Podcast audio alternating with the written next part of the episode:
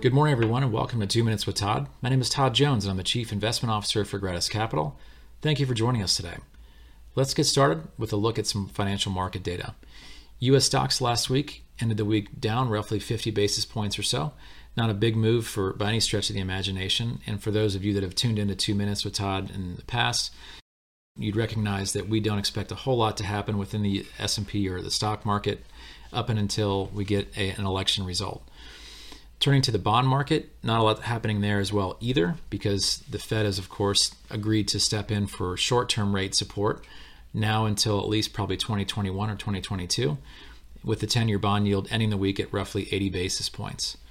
The big news from the week that we find interesting has to do with Bitcoin. It's a subject we haven't really talked a lot about, but one that I think is getting more and more attention, particularly from our investment team.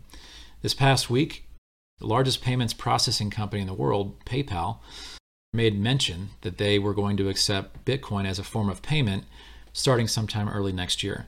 And this is a big shift or a pivot for a financial institution because up until now, most financial institutions have been unwilling to accept Bitcoin as a form of payment.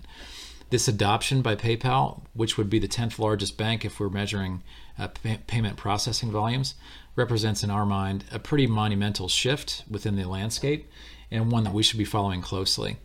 This, is, this announcement, of course, follows on the heels of a number of U.S. companies mentioning in their their recent uh, earnings reports that they had allocated some of their corporate capital treasury balances to Bitcoin, which is again a signal that corporate America is now starting to adopt Bitcoin as a, a legitimate asset. We really have nothing or not much to do on that front uh, from an investment standpoint because right now most of the ways you can get access to Bitcoin do not involve some of the major financial institutions. So we're just watching and monitoring for right now.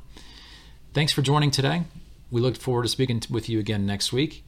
Please feel free to download or subscribe wherever you get your podcasts, and we'll look forward to talking to you again sometime soon. Thank you.